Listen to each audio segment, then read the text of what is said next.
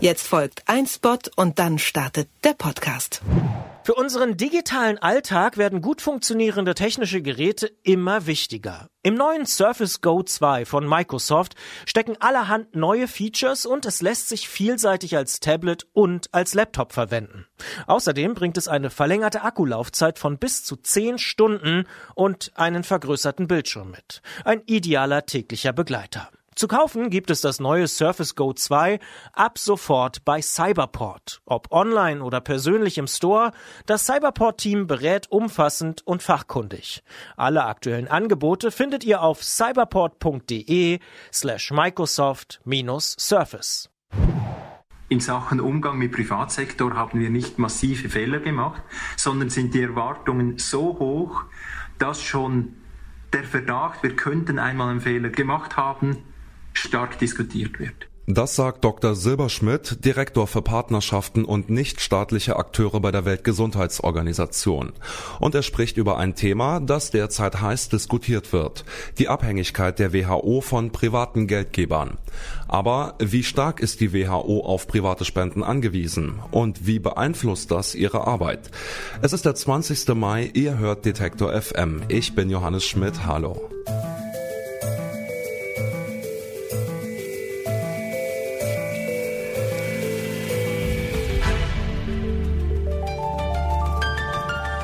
Zurück zum Thema. Gegründet wurde die Weltgesundheitsorganisation im Jahr 1948. Ihr Anspruch, alle Völker sollen ein höchstmögliches Niveau an Gesundheit erreichen. Ein hehres Ziel, aber trotzdem steht die WHO immer wieder in der Kritik. Worum geht es genau bei dieser Kritik und ist sie berechtigt? Genau darüber spreche ich mit meiner Kollegin Laura Gerlach. Hallo Laura. Hallo. Vielleicht zuerst mal, was ist denn überhaupt die Aufgabe der WHO?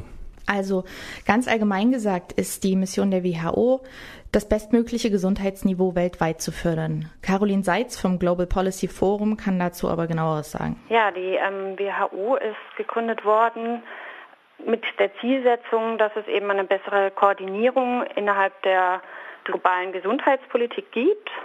Ein großer Fokus war eigentlich auch vor allem die öffentliche globale Gesundheit zu stärken ähm, aber das hat sich eben auch im Laufe der Jahre verändert, zuletzt aufgrund verschiedener ähm, neuer Akteure, unter anderem eben Unternehmen oder auch ähm, private Stiftungen. Caroline Seitz arbeitet beim Global Policy Forum. Das ist eine NGO, die die Arbeit der UN und ihrer Organisationen, wozu auch die WHO gehört, kritisch begleiten. In der Kritik steht ja die Finanzierung der WHO. Wie sieht die denn genau aus? Zum einen zahlen die 194 WHO-Mitgliedstaaten Pflichtbeiträge, zum anderen gibt es freiwillige Beitragszahlungen. Hat sich da im Laufe der Jahre was verändert? In den 70er Jahren kam der Haushalt der WHO aus etwa 80 Prozent Pflichtbeiträgen und nur 20 Prozent zweckgebundenen Beitragszahlungen zusammen. Und heute hat sich das fast umgekehrt. Mehr als 75 Prozent kommen heute aus freiwilligen Beitragszahlungen und ein Großteil davon ist zweckgebunden, also geht er in bestimmte Tätigkeitsbereiche der WHO. Und wer sind diese privaten Geldgeber? Das sind zum einen weiterhin die Mitgliedstaaten, die ihr Geld auf diesem Weg zweckgebunden zur Verfügung stellen können. Zum anderen sind das Organisationen wie die Impfallianz Gavi, die Weltbank und auch die Bill und Melinda Gates Stiftung. Knapp 10 Prozent kamen von der Bill und Melinda Gates Stiftung und die ist der zweitgrößte Geldgeber damit. Ähm, das Finanzierungsmodell der WHO wird auch immer wieder kritisiert, weil sie sich mit diesem Modell abhängig von der jeweiligen Regierung machen oder von großen Geldgebern. Andererseits, wenn jetzt zum Beispiel die Bill und Melinda Gates Stiftung aufhören würde zu spenden, dann könnte die WHO im schlimmsten Fall wieder vor dem Ausstehen und in sich zusammenfallen. Das sieht auch Caroline Seitz ganz ähnlich. Die verschiedenen Impfprogramme, die die Gates Stiftung fördern, ähm, sind essentiell. Aber Impfstoffe können nur zu einem kleinen Teil zur Gesundheit beitragen. Viel wichtiger sind eine gesunde Ernährung, ein funktionierendes öffentliches Gesundheitssystem, das eben Gesundheitsdienstleistungen, Vorsorgeuntersuchungen und so weiter bereitstellen kann. Es ist zum Beispiel nachgewiesen, dass Impfungen bei der Bekämpfung der Polio sehr wirksam sind, aber Kritiker sagen eben auch, dass über die, die Impfkampagnen vergessen wird, Lebensumstände zu schaffen, die der Gesundheit auf Dauer förderlich sind, also Faktoren wie zum Beispiel Ernährungsprogramme oder das Trinkwasser in Angriff zu nehmen. Über die Kritik an der WHO und ihrer Finanzierung und ob die Kritik berechtigt ist, darüber habe ich mit meiner Kollegin Laura Gerlach gesprochen. Danke dir, Laura. Danke. Was die Weltgesundheit braucht, ist also gesundheitspolitische Arbeit an der Basis. Diese Basisarbeit müsste eigentlich durch die Mitgliedsbeiträge der Staaten finanziert werden. Aber warum geschieht das nicht? Und haben die Staaten denn gar kein Interesse an einer unabhängigen WHO? Das habe ich Thomas Gebauer gefragt. Er ist Sprecher der Stiftung Medico International, die rund um den Globus Not und Armut bekämpft. Wir haben zwar eine Situation einer zusammengerückten Welt mit globalen Krisen und globalen Problemen, die alle globale Lösungen erfordern, aber das, was es an internationalen Strukturen gibt, ist alles national dominiert. Es gibt ganz viele Interessen, die hineinspielen. Und gerade die wichtigen und die großen Geldgeber, wie zumal die USA, das sehen wir ja jetzt, die wollen mit allen äh, Mitteln, die sie haben, ihre Interessen zur Geltung bringen. Also zum Beispiel medizintechnische Geräte verkaufen, Medikamente äh, verkaufen, das können sie nur, wenn sie auch die Eigentumsrechte daran behalten. Das ist ein Konflikt, der gerade in der WHO tobt.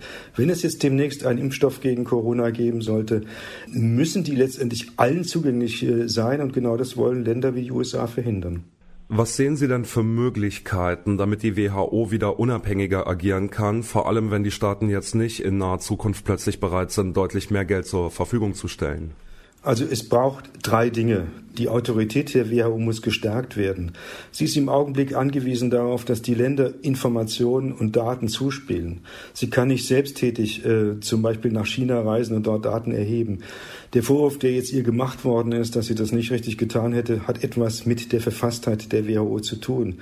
Das Zweite ist, sie müssen die Pflichtbeiträge erhöhen, um so eine unabhängige ähm, WHO, eine unabhängige Finanzierung zu ermöglichen. Das Dritte ist ganz entscheidend, man man muss dafür Sorge tragen, dass die Organisation demokratisiert wird.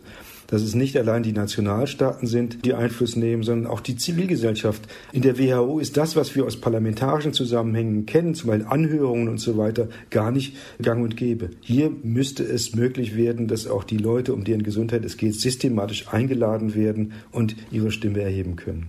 Vielleicht zum Schluss noch. Das Thema Kritik an der WHO und an der Finanzierung der WHO wird ja derzeit äh, im Corona-Zusammenhang von Verschwörungstheoretikern im weitesten Sinne nochmal ins Schlaglicht gebracht. Wie sehen Sie das? Schadet das aus Ihrer Sicht einer ernsthaften kritischen Diskussion um die WHO oder ist es vielleicht sogar wünschenswert, weil es jetzt die Debatte um die WHO nochmal auf die Titelblätter bringt?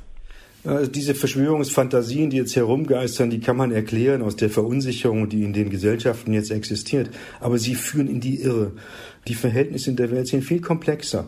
Da geht es nicht um irgendwelche geheime Weltregierungen und äh, Einzelpersonen, sondern es geht letztendlich um Strukturen, um kapitalistische Produktionsverhältnisse und das Bedürfnis, eben Profite zu machen.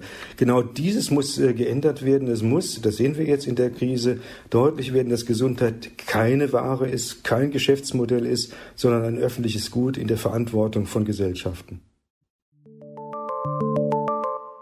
Die WHO steckt also in einem Dilemma. Weil sie Geld von privaten Gönnern braucht, kann sie ihre Entscheidungen nicht unabhängig treffen. Aber gerade das müsste sie, um ihren Auftrag erfüllen zu können. Die Lösung für dieses Problem liegt aber nicht darin, Bill Gates oder andere Gönner zu verteufeln, denn ohne deren Geld wäre die WHO gar nicht arbeitsfähig. Eine Lösung, internationale Organisationen wie der WHO erstens mehr politische Macht geben und sie zweitens demokratisieren. Klar, die Mitgliedstaaten müssten dafür auf nationale Egoismen verzichten, unter Umständen auch Befugnisse abgeben und der WHO nicht zuletzt mehr Geld geben. Dem Ziel, die Gesundheit aller Völker zu verbessern, wäre man damit aber ein bedeutendes Stück näher. Auch ein Wagnis eingegangen ist der Comedian Vince Ebert. Der will auf die Bühnen von New York und finanziert sich dieses Abenteuer komplett selbst. Darum geht's in unserem Brand 1 Podcast, das Wirtschaftsmagazin zum Hören. Das war's für heute von uns. Wenn ihr Fragen, konstruktive Kritik oder Anregungen habt, meldet euch bei uns unter kontakt@detektor.fm. Wir freuen uns. Ich bin Johannes Schmidt. Bis zum nächsten Mal. Zurück zum Thema vom Podcast Radio Detektor FM.